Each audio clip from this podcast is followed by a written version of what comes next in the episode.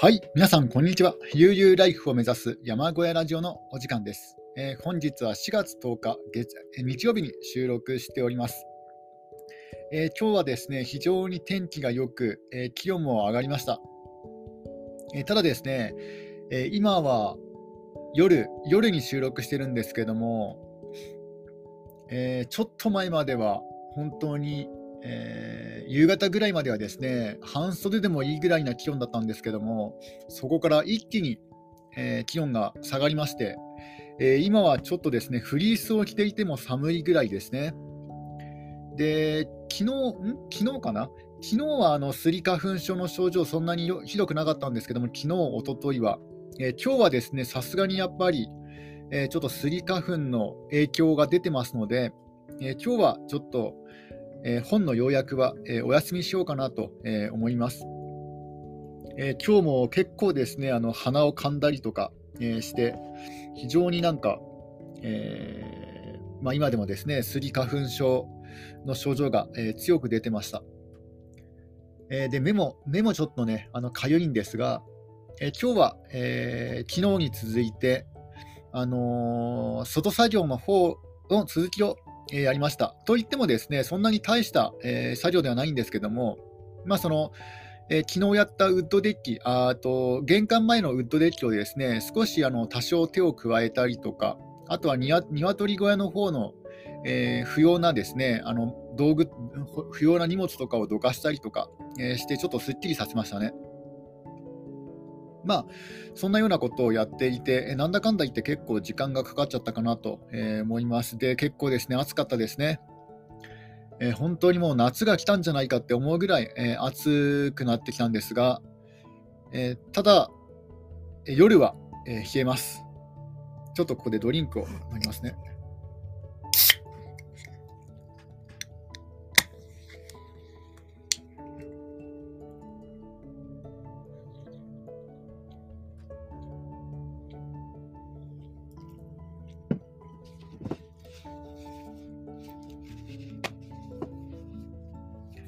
今まではあのずっと寒い日が、えー、続いてましたので、うん、あのそんなにこう、えー、冷たい冷たい食べ物を用意しなかったんですね。なので今非常に困っているなと、えー、買い置きしていたアイスクリームがあったのでそれをあそのアイスは食べたんですけども、えー、あとはですねもうヨーグルトぐらいしかヨーグルトとドリンクぐらいしかあの冷たいものがないですので、え、なんとか、え、ヨーグルトを食べて、え、体を冷やしたっていう感じですかね。もう温かい食べ物しかないんですよ。え、緑茶、えー、ミロ、え、あとは、なんだろう、パスタ、うどん、えー、ご飯、えー、漬物。納豆は買いかびそ買え買いそびれてしまったので、あの木綿納豆があ、木綿豆腐がありますね。木綿豆腐は体を冷やすからいいですね。あとは普通に野菜ですかね。で、あとはお茶漬けとか缶詰とかですかね。うん、なので、まあ、あとチョコレートか。まあ、ただ、チョコレートは体が温ま温まる食べ物ですので、やっぱり、えー、体を冷やすような食べ物は全くないですね。なんか、あんみつとかね、みつ豆とか食べたいなと、えー、思えてきました。そういうゼリーゼリー系とか寒天系とか、えー、まあ、ヨーグルトはもともと好きだったので、あの冬場でもですね毎日食べてました。えー、あとはですね、まあ、今後何かしらえー、ペットボトルドリンクを用意するか、えー、果物ジュースを用意するか、あ、野菜ジュースは持ってましたね。うん、紙パックの野菜ジュースの買いで買いだストックがありました。ただ、基本的には体が温まる食べ物しかなかったので、ちょっとね、あの困ってるところですね。えー、で、で、おととい山小屋の現状報告を話していますので、で差し当たって特にえ新しい変化があったかというと、そんなに大きな変化は、えないですのでな、ないんですよね。うんえなので、え、またですね、話しながら何か話題をですね、見つけていこうかなと、え、思ってます。ちょっとまたドリンクを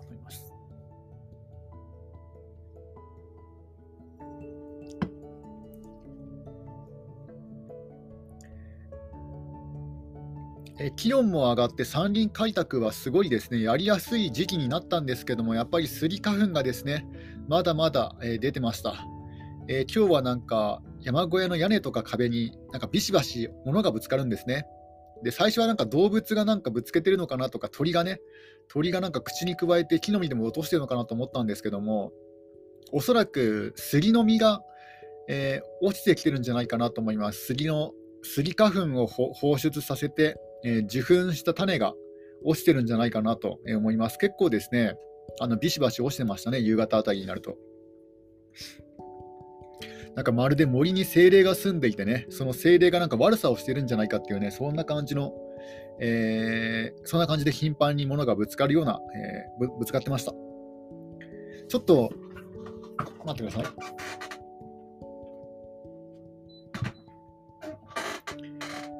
ああとはですね、あの今年は暖房費がすごいかさんだこともあるし、あとはです、あとはあの間伐材が結構あるんですよ。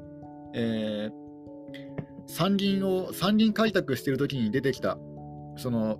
伐採作業中に出てきたですね干ばつの、えー、杉なんかが結構、えー、ありますのでそういう間伐材を使って薪ストーブでも薪ストーブの燃料にでもしようかなと思って薪ストーブの導入を考えて検討している最中ですね。うん。えー、薪ストーブ自体は、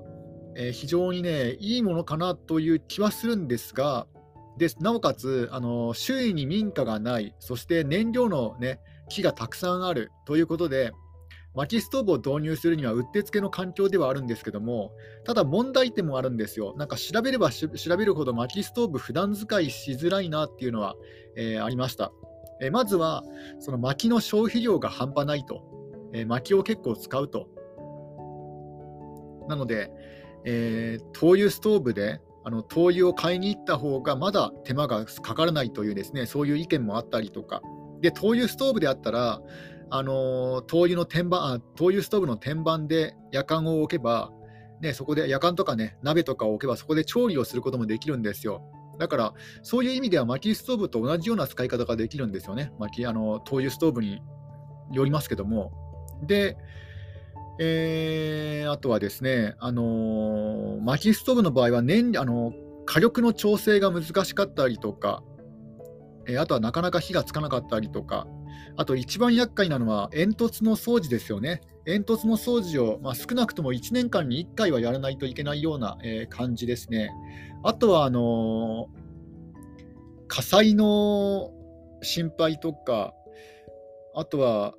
あとは設置ですよね。あの灯油ストーブとかだったら、まあ、移動が可能じゃないですか、簡単に移動ができるんですけども、薪ストーブ設置となると、もうその場所固定ですので、でなおかつですねあの自分の山小屋は薪ストーブを導入することを全く考えずにあの間取りとか決めましたので、なかなか壁沿いに壁沿いにですねあの薪ストーブを置くスペースがないんですよね、それを考えてなかったので、だからあの、えー、隅っこにはコンセントがあったりとかするんですよ。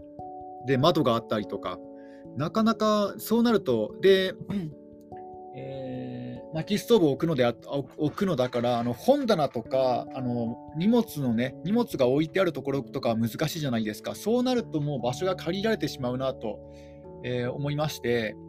でなるべくね薪ストーブの周辺に薪を置いたりとかあとはすすの掃除とかもしなくちゃいけないので汚れてもいいようなスペースを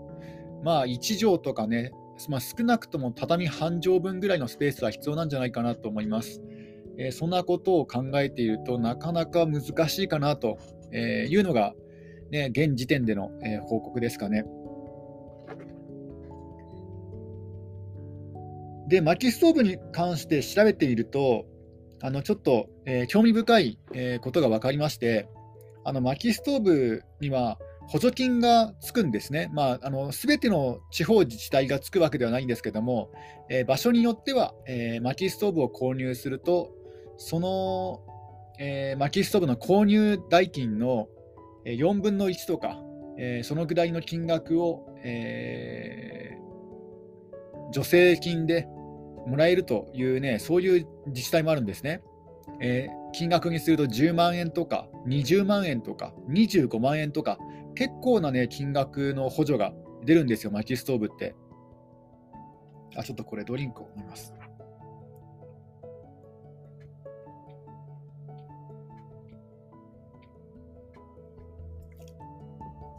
で自分の地域も調べたんですけども、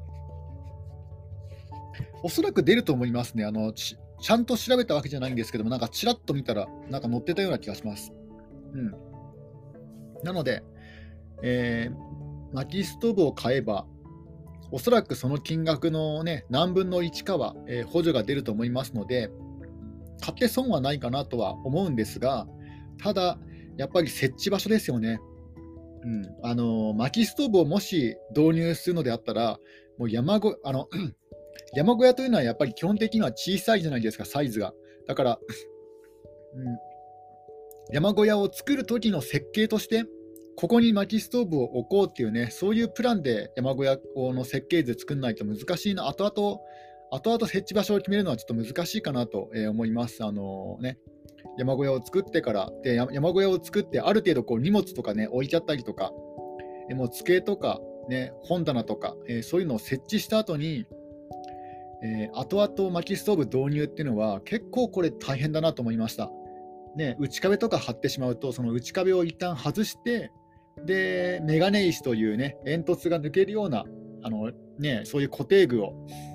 固定具とかねそういう煙突が通過するえー、パーツをあの入れなくちゃいけませんので、入れ込まなくちゃいけませんので、なかなか後から作るっていうのは結構難しいんですね。なので、えー、自分の場合はちょっと悩んでるとこですね、うん、あの結構、電気製品とか、あとは燃えそうな、ね、紙の書物とか結構あるんですよ。なので、ちょっとそれが心配で、えー、導入はね、あのうん、今のところ保留かなとえー、思ってますね。できれば、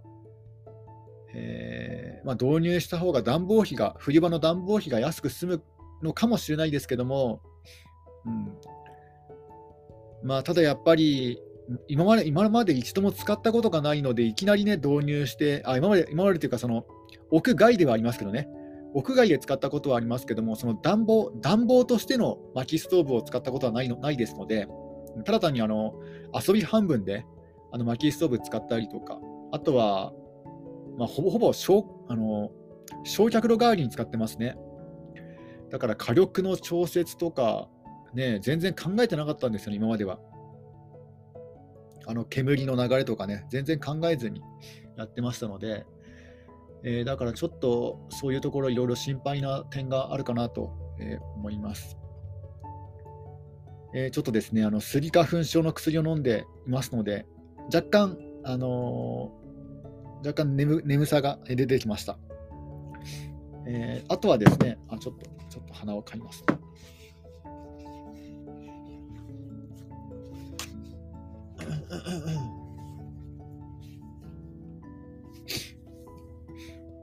またドリンクを飲みます。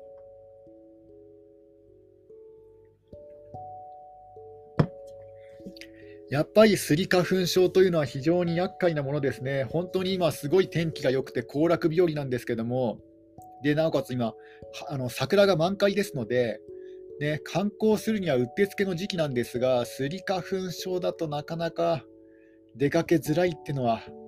ありますね。これは本当に悔しいです。うん、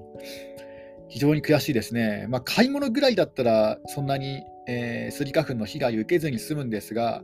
やっぱりね、一日中外にいるとか、あるいは半日外にいるとかになると、ちょっと、うん、スギ花粉、後々、後々っていうか、その時でも症状出ますけども、うん、結構厳しいですね。えー、あとは、あとはそうですね、一応あの玄関前のウッドデッキを、えー、広くしましたので、そこにこう、えー、ゴミをですね、ゴミというか、あの燃えるゴミとか、あとは空き缶ゴミとかを、そのゴミ出しする前に置いておくスペースにはなるかなと思います。で、ゴミ出しの日に、ね、そのそこから、えー、すぐにですね持って持っていくことができますので、まあ、そういうことができるかなと。まあ、あとはあの宅配ボックスをね、もっと有あの大きい、えー、この前買った屋外屋外用屋外屋屋外収納ボックスをですね、そこに置けば、えー、巨大な宅配ボックスになるということですね。いや、先日、あのダムの見学に行ったぐらいで、あとはですね、もう丸々1ヶ月ぐらい、登山とか、丸々1ヶ月以上ですね、丸々1ヶ月以上、ね、そのダムの見学を除けば、全く登山とかハイキングとかアウトドア全くしてない、えー、状態です。いや、本当にひどいですね。やっぱり、だから、えー、12月ぐらいからもあの寒さと雪で、あのー、アウトドアできませんので山、山に住んでますので。なので、もうかれこれ、ね、12月、1月、2月、3月、4月の半ばですよ。もう4ヶ月半も4ヶ月半も閉じ込められてるって感じですね。閉じ込められてるというか、えー、冬ですね。冬、うん、冬というか、あのオフシーズンですね。だから結局5か ,5 ヶ月から半年ぐらい、えー、オフシーズンになってしまうかなと思います。あの山暮らしさんの場合は、えー、そういう意味でも、やっぱり花粉症の人は、ちょっとすりあの山小屋暮らし、ちょっとね、あの難しい、まあ、できなくはないですけども、うん、ちょっともったいないかなっていうのはありますね。山小屋山小屋暮らしで、せっかく長い冬が終わって終わってこれからだっていう時期に、えー、スギ花粉のピークですので、で1年のうちね、半年近く、えー、オフシーズンが続くというのは、やっぱり結構もったいないかなというのはありますね。ちょっとまたドリンクを飲みますね。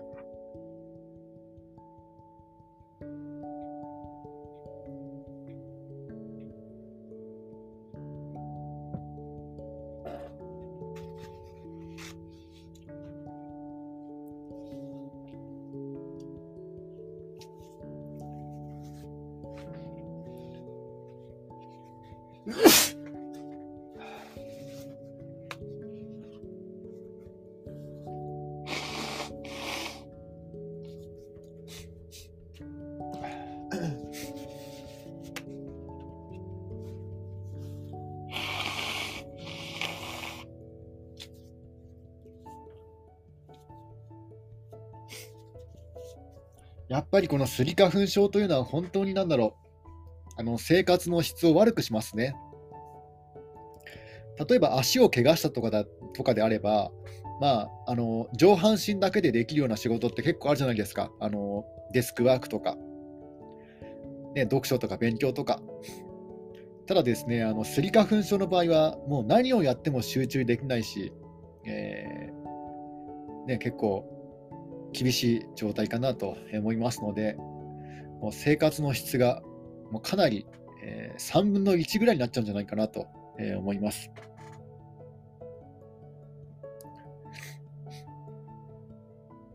いや、やっぱりこう しばらく本の要約ラジオをやっていたんですけども、っぱりあの生活のライフスタイル発信と比べてネタが、えー、尽きなくていいかなっていうのは改めて思いますね。まあ、こういうふうにあの、なんだろう、えモチベーションが下がっているとき、あの体調が悪いときは、あの本の要約ではなくて、あのただ単にこう雑談形式で会話する方が、えー、いいんですけども、ただそうすると、こうライフスタイル発信系だと、やっぱりネタが続かないっていうのはありますね、どうしても。うん、特にえー、自分の場合は長い冬とスギ花粉で、えー、新たにですね何か始めたってわけでもないですのでどっか行ったとか何か作ったとか、あとはウッドショウッドショックもありましたね、えー、なのでそんな感じで、えコロナ禍になるとなかなかこういうライフスタイル発信系だと、うん、ネタが続かないっていうのはありますよね いずれネタリレーネタリレーにはなっちゃうんじゃないかなと思います。だから今こう、ね、なんか考えながら話してるっていう感じですね。ちょっとまた鼻をかみます。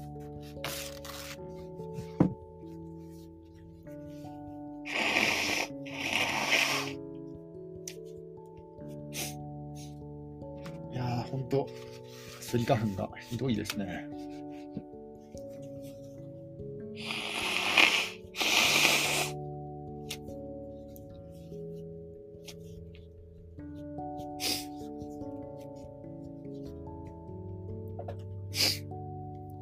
今あの、YouTube でもこうなんだろうラジオラジオ的な感じで、あのちょっとした映像と会話形式で、え、発信しているあのユーザーの方も、え、いますので、わざわざこういうあの音声音声オンリーのプラットフォームで、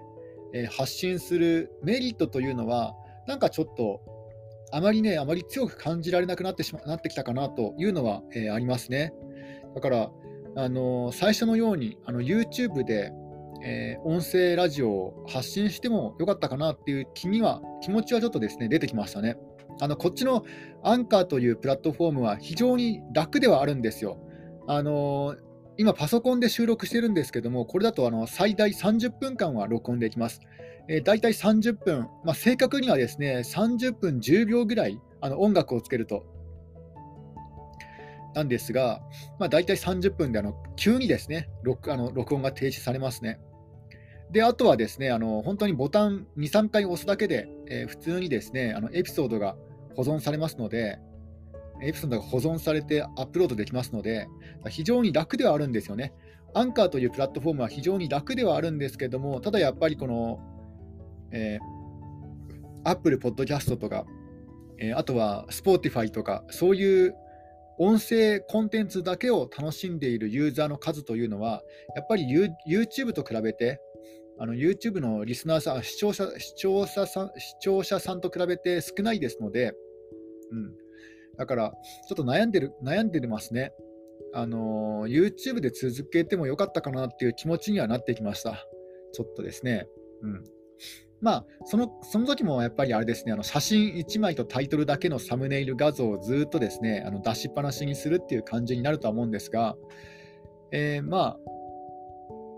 まあ、そんな感じでまた YouTube に戻ってもいいかなっていう気持ちは、えー、ありますね。やっぱりどうしても、えー、リスナーさんの人数が圧倒的に違うかなと、えー、思います。うんまあ、とはいえ、そんなにね、あのリスナーさんの数もそんな、えー、多くは増えないとは思うんですけども、YouTube に移行したと移行したとしても。まあでも、どうですかね、わからないですけど、あの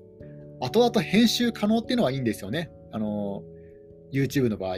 アンカーの場合、これ一発撮りですので、こう鼻をかんでるところとかカットできないんですよね。それがちょっと、なんか、申し訳ないっていうのもありますね。あまりこう、えー、音声コンテンツの質を低下させちゃうかなっていうのはありますね。えまあでも、YouTube にしろ、えー、こういうアンカー、あるいはあああこのアンカーというプラットフォームで録音すると、あの Amazon Podcast とか Spotify と同時配信できるんですね。まあ、あの時間はあの変わりますけども、その、えー、エピソードが追加される、ね、時間とかは変わりますけども、まあ、ほぼ同時にあのアップロードできるんですよ。えー、なので、えー、非常に楽ではあるんですね、このアンカーというプラットフォームは。まあ、そんな感じで、この音声だけのえー、ラジオ配信をしていたんですけども、情報発信をしていたんですが、ちょっと悩んでるところですね。ちょっとドリンクを飲みます。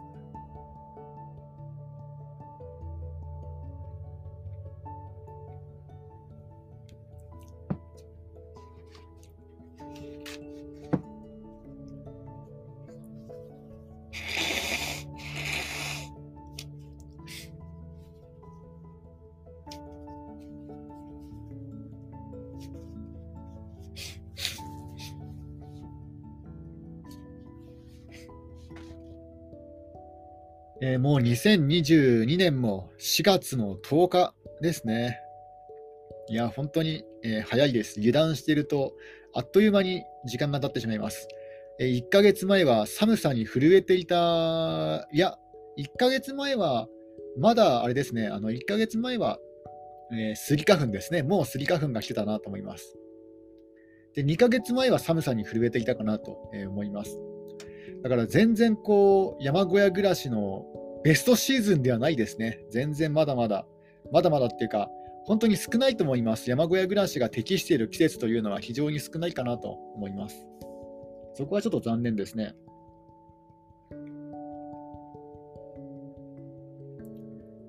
えー、ちょっと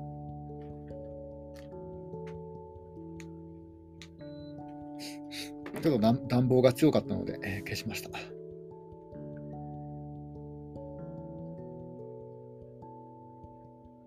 いや本当にうかうかしているとあっという間に1年が過ぎてしまいますので、もう山小屋暮らしを始めて1年半、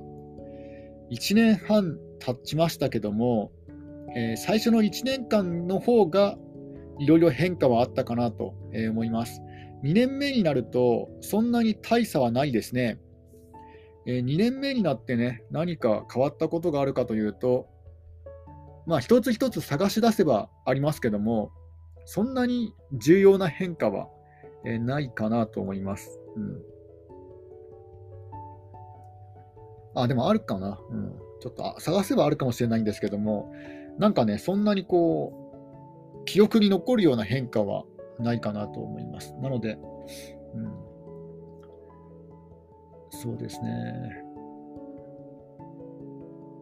まあ、2022年はウッドショックとかいろいろこう、まだまだ国際情勢が不安定ですので、なかなか新たにですね、何かを作るとか、ね、そういうのはできないかなと思います。今はちょっとそういう無駄な出費はなるべく抑えて、えー、ね、本当に必要なところにだけ本当に必要なところにお金をね、あのー、なんだろう、えー、使っていきたいかなと、え、思います。あまりこう、ね、まあ、買おうあの欲しいものというのはね、本当に無限にね、次から次へと出てきちゃいますので、例えば、えー、デッキ版の,、ね、あのルーフキャリアが欲しいとか、でもよくよく考えたら、ルーフキャリアそんなにね使、使わないですので、まあ、これはいいとかね。まあ、あとは木材ですよね。木材があればいろいろ手をね、加えることもできるし、えーまあ、あとは換気扇ですかね。換気扇、あの、もともとは換気扇あったんですけども、ちょっと音が、あの、大きい換気扇だったんですよ。あの自分が持ってたのは大きい換気扇で、音がうるさいし、なおかつあの大きいから、一応網戸はついていても、その網戸からね、そこからあの埃とかが入ってくると思いますので、あの広い面積が広い分、だからちょっと失敗したかなと思います。失敗したなと思って取り外しちゃったんですよ。でも今思うとやっぱりちょっとですね、あの窓をちょっと開けてるぐらいじゃ、すぐにね、あの換気があの効率よく換気できませんので、だからやっぱり換気扇はあったらあった方が良かったかなと思います。で、そうなると換気扇ね、あの自分が持ってる換気扇だとちょっと大きいし音がうるさいので、うん、やっぱり、あまあでもね、新しく、でもそんな高いものじゃないから、新しく買った方がいいのかなと、えー、思います。うん、あ、そうですね。換気扇先にやればよかったですね。換気扇だったらウッドショック関係なかったので。うん、そうですね。まあ次ね、次や、次やることは換気扇かな、今思えば。あ、でもあれだ、換気扇でこうね、またこう内壁を開けたとしても、それを塞ぐ木材、まあ単材があるとは言えばあるんですが、あ単そのぐらいあるかな。うん。まあ、まあまあ、まあそこは後々考えたいかなと思います。まあ一応窓がね、窓が3方向についてるので、その窓をね、ちょっと、あの、開けておけばあの自然と換気になるから、そんなにね、急ぎのようじゃないんでいいんですけども、まあそんなね、換気、換気扇欲しいかなっていうね、そういうところもありますね。えー、あとは、そうですね、うん、そのぐらいかなと。まあ、おとといの今日ですので、おととい情報、あの、おととい現状報告をした後で、えー、本日ですので、なかなかこうネタがなかったという、えー、そういうこ、今回はですね、そういう回になりました。えー、まあ、あまり身のある話はできなかったんですが、まあ、とりあえず、まあ元、元気ではいますね。元気で健康では、まあ健まあ、健康か、元気で健康ではありますので、まあ、まだ